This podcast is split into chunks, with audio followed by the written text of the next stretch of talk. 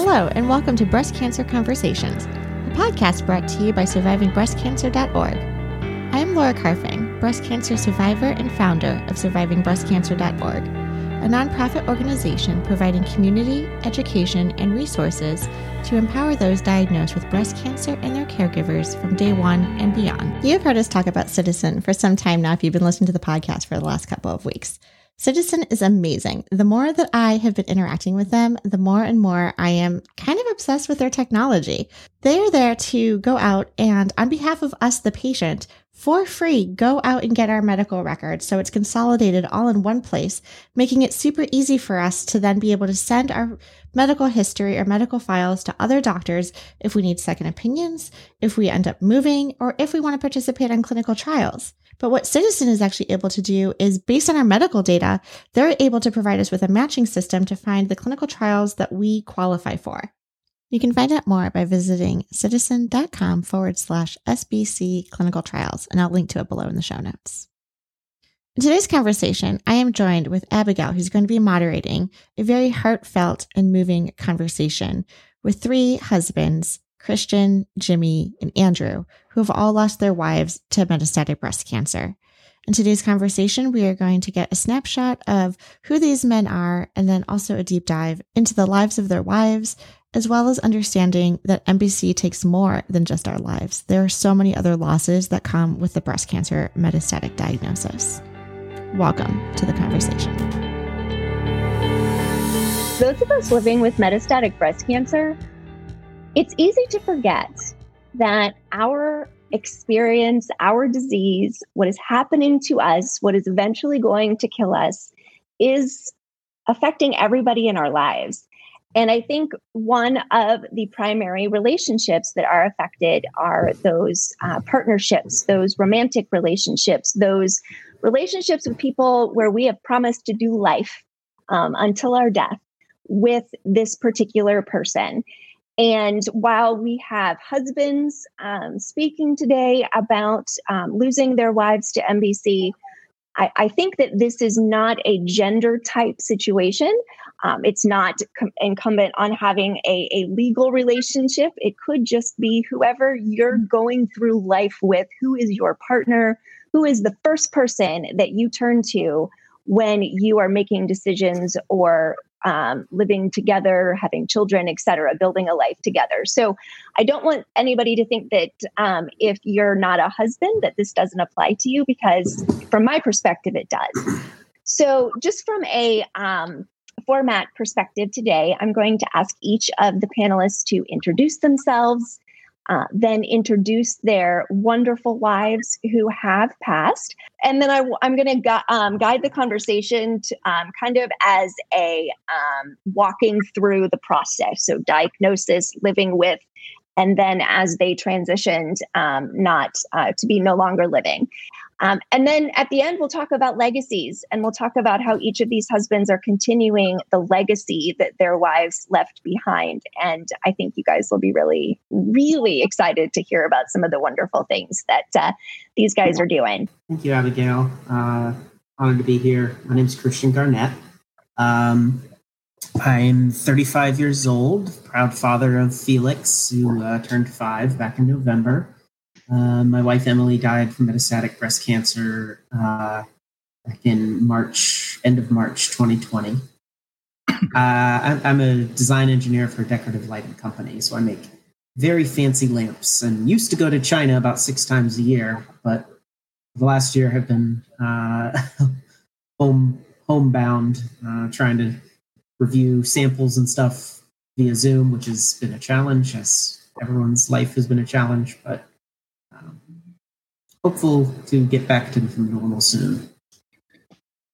Great. I think I've realized that people who come from different perspectives, I've got a couple of engineers in my family, will talk about things in a different way. So I think it's good to get an idea of where each of you are coming from for our viewers. So Andrew, can we come to you next? Sure. Andrew Silver. I am the father of Noah Silver and the husband of Anya Silver, and I teach down here at Mercer University in Macon, Georgia. And Anya and I taught down here for 20 years before she died in 2015. And what subjects, again, do you teach? I teach literature. So right now I'm teaching modern drama, I do American literature, and then I do a course called Building Community, where we go out and interview a lot of folks, and that I'll talk a little bit about maybe later on. Wonderful. And he plays a mean guitar, too. So don't forget that. Jimmy, can we come over to you? Yeah, of course. My name is Jimmy Borton. I am best known for being the husband of Melissa Beck Borton. I am a film producer, and I live in Chicago, Illinois. What kind of films would we have seen that you've produced? The most recent one was Ginger, it was a feature-length dark comedy about a 23-year-old who was diagnosed with breast cancer, which is loosely based on me and Melissa's initial experience with breast cancer. Right. And I had the great experience of getting to see that. I think it was 2019. It's been a little while. So it's a wonderful film. Thank you. Turning to you, Christian, can you tell us a little bit about your wife, Emily, and what made her so magnetic and incredible? My wife, Emily, was an attorney who, it's funny, when she was diagnosed with breast cancer, she told me that she felt like her entire life had been leading up to that moment, because she was always bizarrely interested in diseases, and specifically cancer, like from a very young age.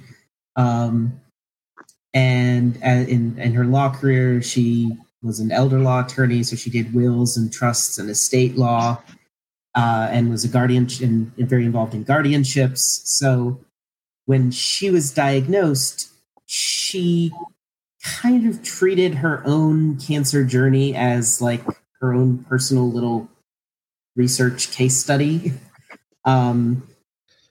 because that was kind of what she did for other people. She helped them get their affairs in order before they died. She helped, before she got her law degree, she worked as a case manager at a nonprofit who worked with patients with HIV. And before that, she worked as a surgical coordinator and medical biller for an orthopedic surgeon. So, like, navigating the world of insurance, navigating end-of-life directives and hospital appointments and all of the various players that come into play when you have a chronic illness. She was like a pig in shit.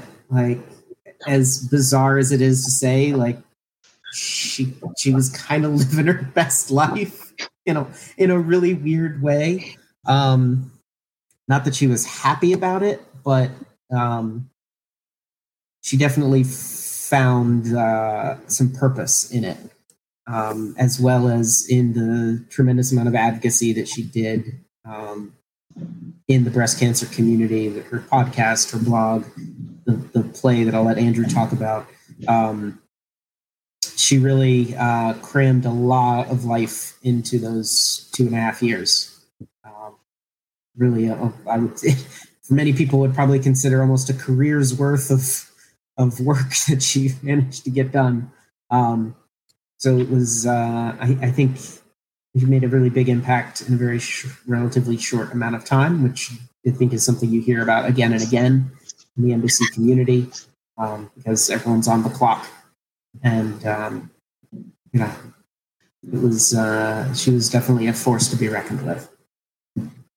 She was a competitive swimmer, too, wasn't she? Yeah, competitive in a lot of things. Just a competitive person. Didn't like someone telling her she couldn't do something or shouldn't do something. That was a surefire way to get her to do it. But yeah, she was a swimmer. She ran the New York City Marathon. She was an amazing mother, an amazing daughter, incredible wife. Just an overall amazing human. I think one of my favorite stories about Emily was when she was taking the bar exam, that she made friends with the person sitting next to her, such that that person was Facebook friends with her years and years after they took the bar exam together. That was Emily. Yeah. That's peak Emily right there. Yes, the person she sat next to at the bar exam sent me an email when she died and was like, I know this sounds weird, but I met her at the bar exam and have followed her ever since. No, that doesn't sound weird. If you know Emily, it does not sound weird at all. No, not at all. Andrew, can you introduce us to your wife, Anya? Yeah, listening to Christian talk, I'm struck by the impossibility of summing up our wives in this kind of fashion.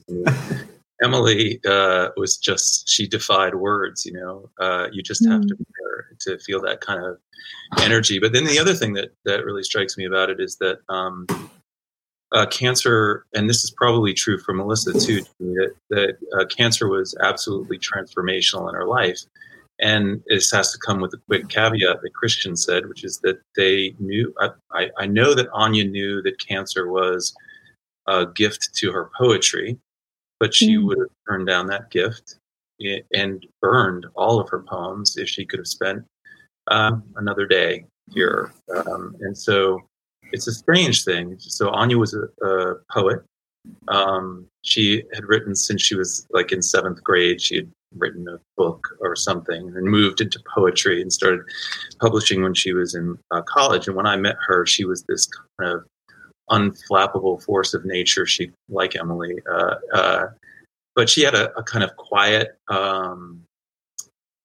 power to her. She would go up. I used to act and I would get very jittery before I'd get on stage, and Anya was just cool as a cucumber. She'd get up there on stage and start reading with just this enormous confidence in her work. And she was just had this gift with the sensuality of language in her poems, with turns of phrase and images and metaphors that were just absolutely striking. I don't know where she came up with them.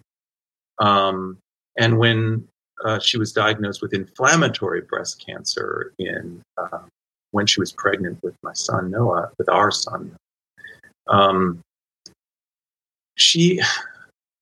want to say that there were times when she wanted to give up poetry, that, she was getting rejection letters. She was getting a series of second place finishes in a bunch of different poetry contests. And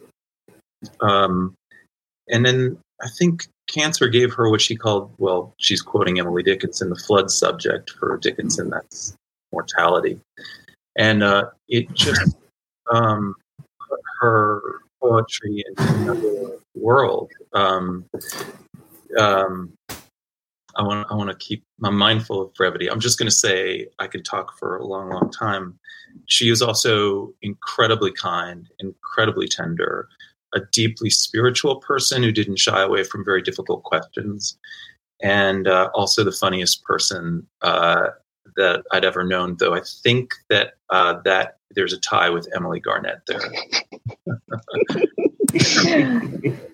but both such funny people. And I loved her dearly. We were married for just about 20 years. Yeah. I have to say that Anya's poetry puts the experience of metastatic breast cancer into language that is it's a heart language from my perspective, reading her poetry. And for any of you who are listening and want to learn more about the experiences of somebody living with this disease, I have bought and given at least a dozen of each of her books to people, because it just captures so much of the nuance of what it's like to be alive while your body is literally crumbling. So her poetry has been something that has really resonated with me. So her books are on Amazon, and I would definitely encourage everybody who's listening to consider purchasing her poetry. And of course, we'll get to the play, which features some of her poetry as well. And she's really had a gift. Going through Emily's books after she died, looking at notes that she'd written, and found a book of Anya's poetry that Emily had that was very heavily dog-eared.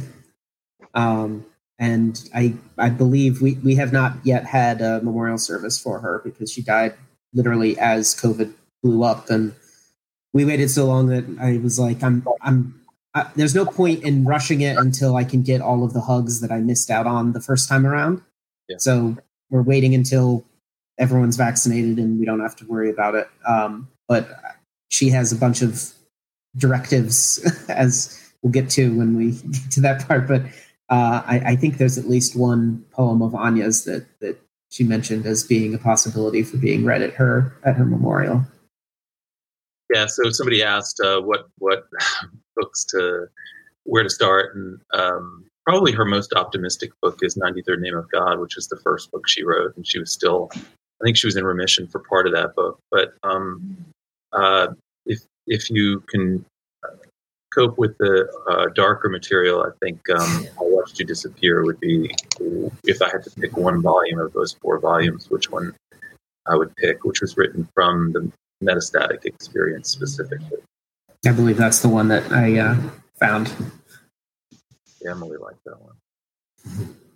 Emily did not shy away from dark. Jimmy, can we come to you next? And can you tell us about Melissa's life story?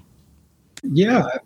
So Melissa was, at the end of the day, she was an artist. I actually met her in film school. We were at Loyola in college together studying film, and she was the one person, we got partnered up, and she'd always kind of challenge any idea I had of what makes great cinema and how to tell a great story. She always had her own thought, and she wouldn't budge from that. And we ended up really working together and having kind of a synergy to our work together.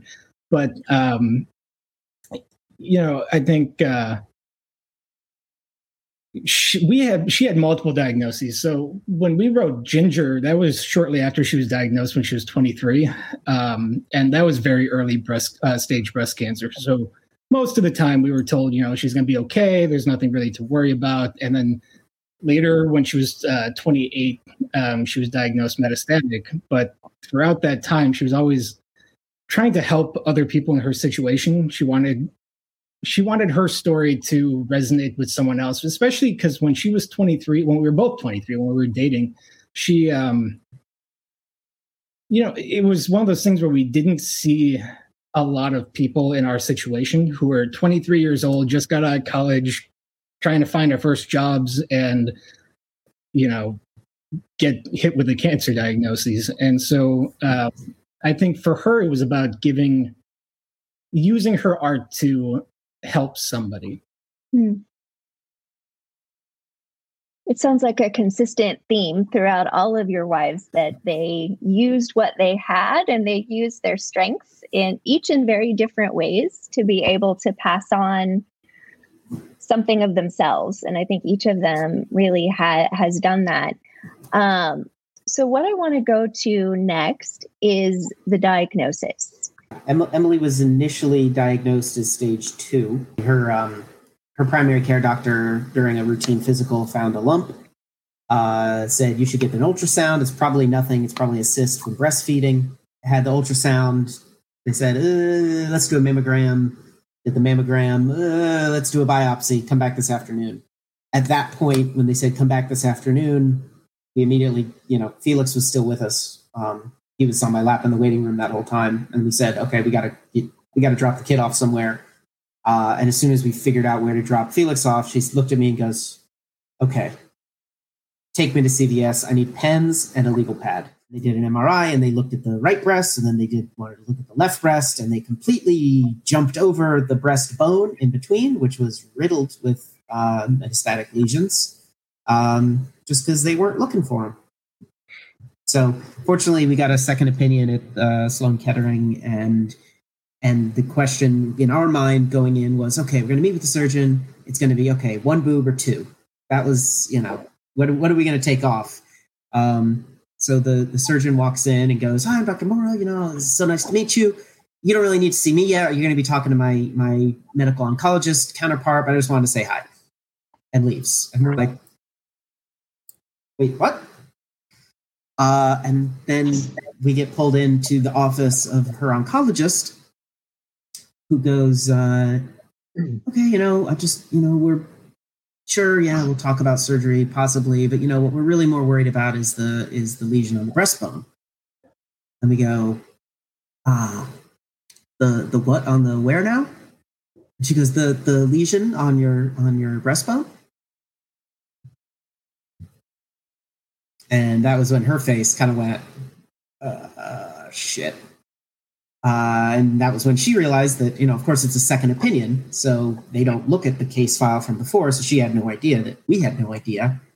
So she kind of did okay, let's back up. You're stage 4, not stage 2. And that's when, the ringing in the ears starts and everything kind of spins for a few minutes. I think we gave ourselves about a day to kind of wallow.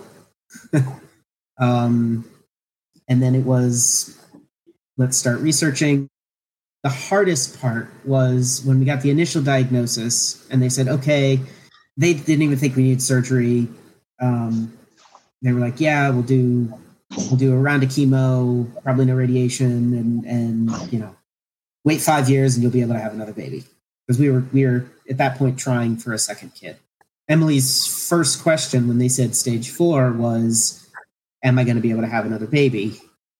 And the doctor was like, no, never. And that was when Emily lost it.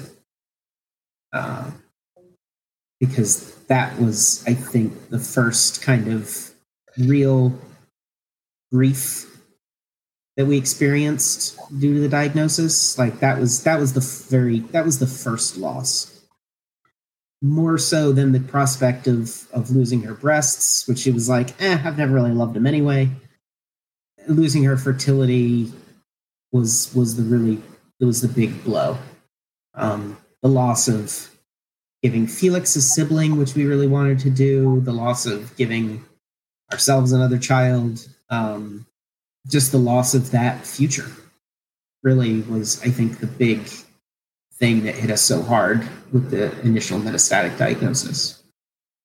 After that first appointment, you talked about the wallowing for a day and then getting to work, and that just is quintessential Emily. But is that your way of coping as well? Yeah. Okay. All right, so that was aligned. Yeah, very much so. I'm a man of action. I'm like, okay, so what are we going to do about it? It is what it is. We don't have a time machine. It is what it is. What are we going to do about it?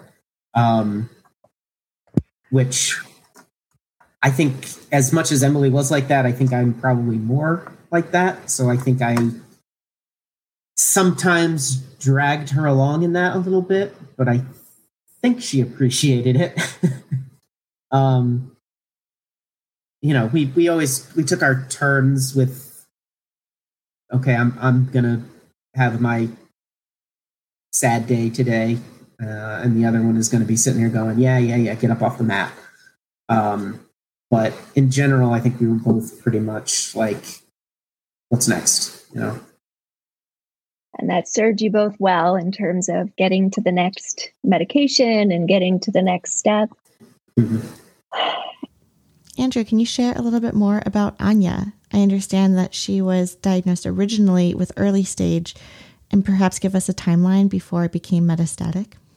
Well, Anya was diagnosed with inflammatory breast cancer. It was supposed to kill her within, I think the average life expectancy was about 2 years or so at the time she was diagnosed. But this was previous to the development of all sorts of things like Herceptin that could extend life for people with inflammatory breast cancer. And so the sort of reality back then was that if you can live 5 years with inflammatory breast cancer, you're in the clear. And she had lived for 5 years with inflammatory breast cancer on Herceptin. And so, we always felt like we were kind of walking on the thinnest veneer of ice, and that any day we could sort of be swallowed up. But there was some sense that maybe she had managed to slip away from inflammatory breast cancer. she started working out at the gym and started feeling something in her sternum. And she thought maybe, she was doing a lot of sit-ups. And she thought maybe, she had strained something. And I guess I'll just say this much for spouses watching together. It's a really difficult thing as a spouse to both try to calm your loved one and then not to live in denial, There were two times where I tried to calm Anya, tried to reassure Anya, and I was wrong. And the sternum was one, and the day before she died was another. Mm. And, I always had the sense that I didn't live in denial, but I couldn't live with full recognition. And so I had to live in this contingent world of maybe what if, maybe what if Herceptin works? Maybe what if she found a way to slow this down? So that's the first thing. The second thing is that we were in a practice here in Macon, Georgia, which was notorious for its wait. And so we were stuck in a waiting room for 2 hours, more than 2 hours. Mm. To find out whether she had a recurrence. I remember I was so nervous. I get kind of OCD or something sometimes.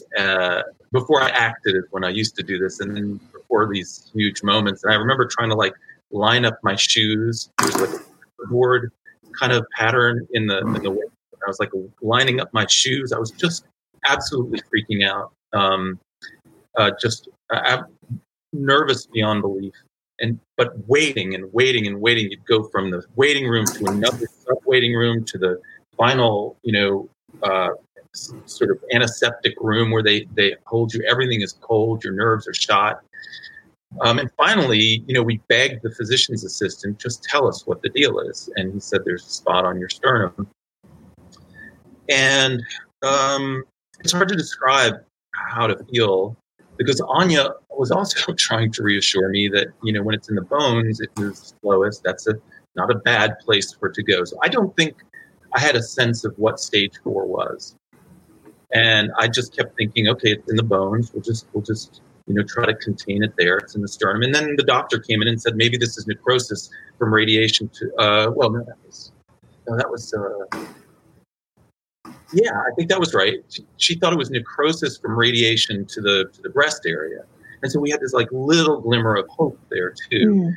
I clung to that for a few more days. It feels like you climb to the very top of a tree, and then the branch gives, and the next branch gives, and then, by the time you hit the bottom, you've just been dazed and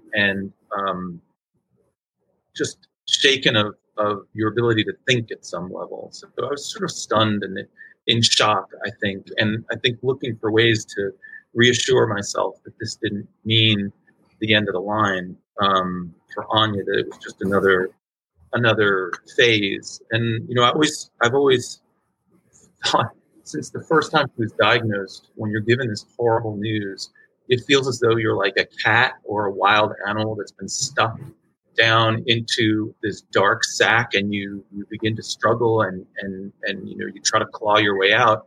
And then this weird thing happens where all of a sudden you're that same cat, and you've normalized the bag, and you're setting up tea in the bag and doing these weird, you're carrying on normal, And so I think something sort of similar happened there too.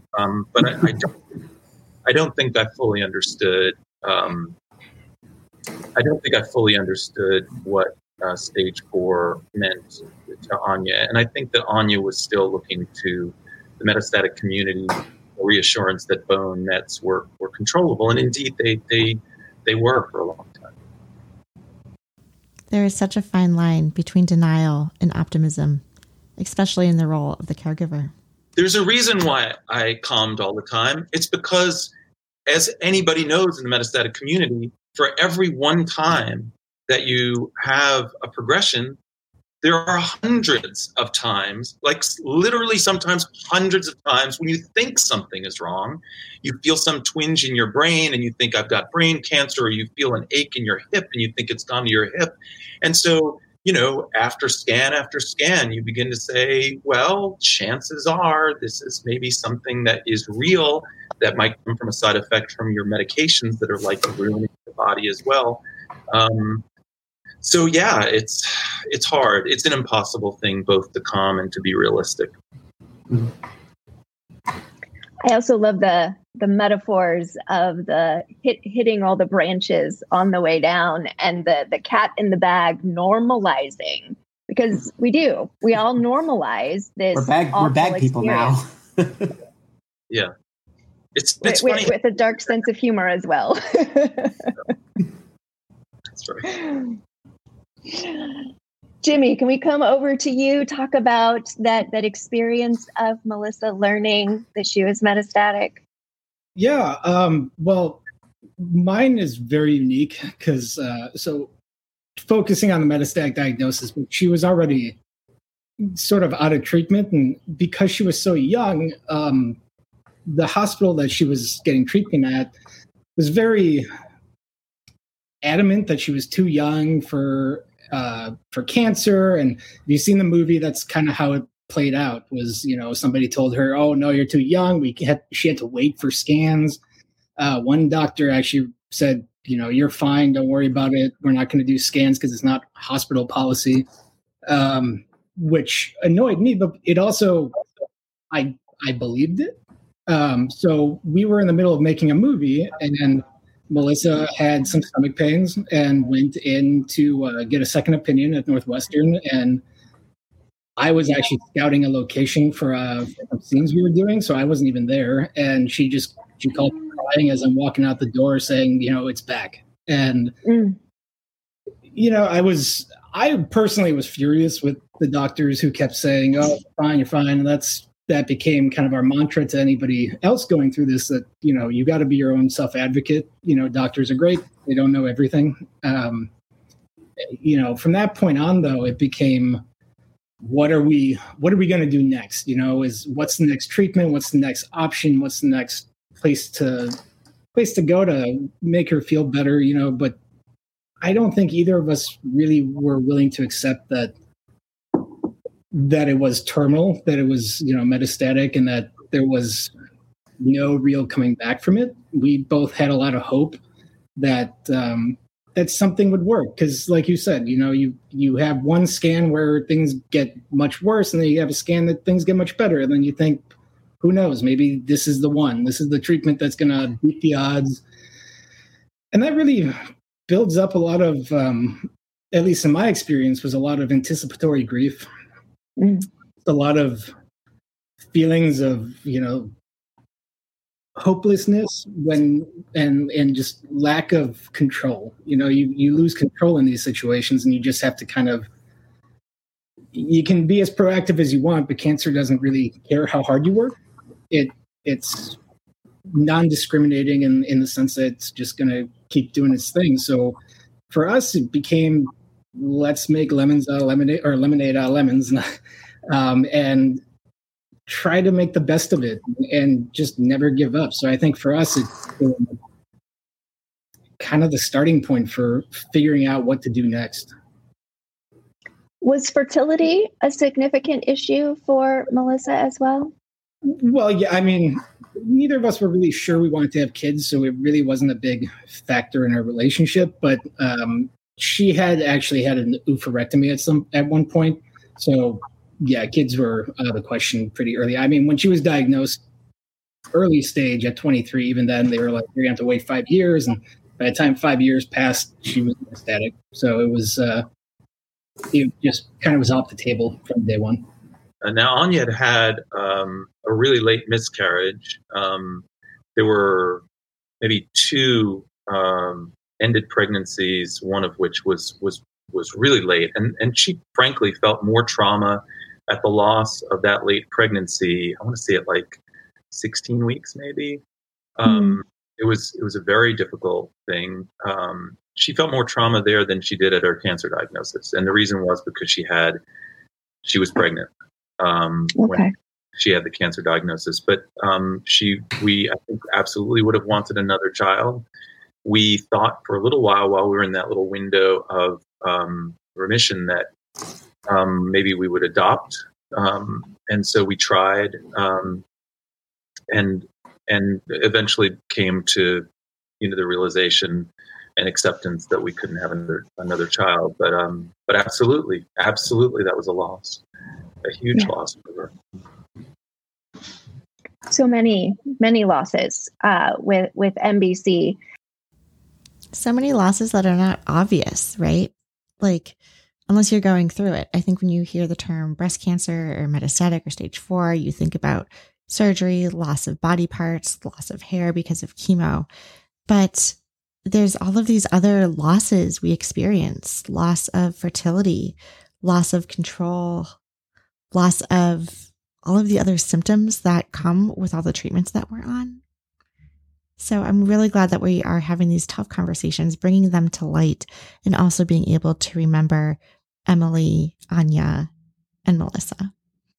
We are going to be continuing these conversations with Jimmy, Andrew, and Christian over the next couple of days and weeks. So be sure to tune into our podcast to hear updates, and they're going to share some excellent resources and information about how they managed self-care and coping while their wives were going through a metastatic breast cancer diagnosis.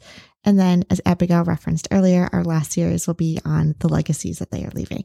Thank you all for joining us today, and we look forward to seeing you again next week. Thank you for tuning in and listening to our podcast. If you would like to find out more about our organization and upcoming events and ways to connect, you can find out more by visiting our website at survivingbreastcancer.org. I would like to acknowledge that all of the information on our podcast is from personal experiences, and it is not a substitute for professional medical advice.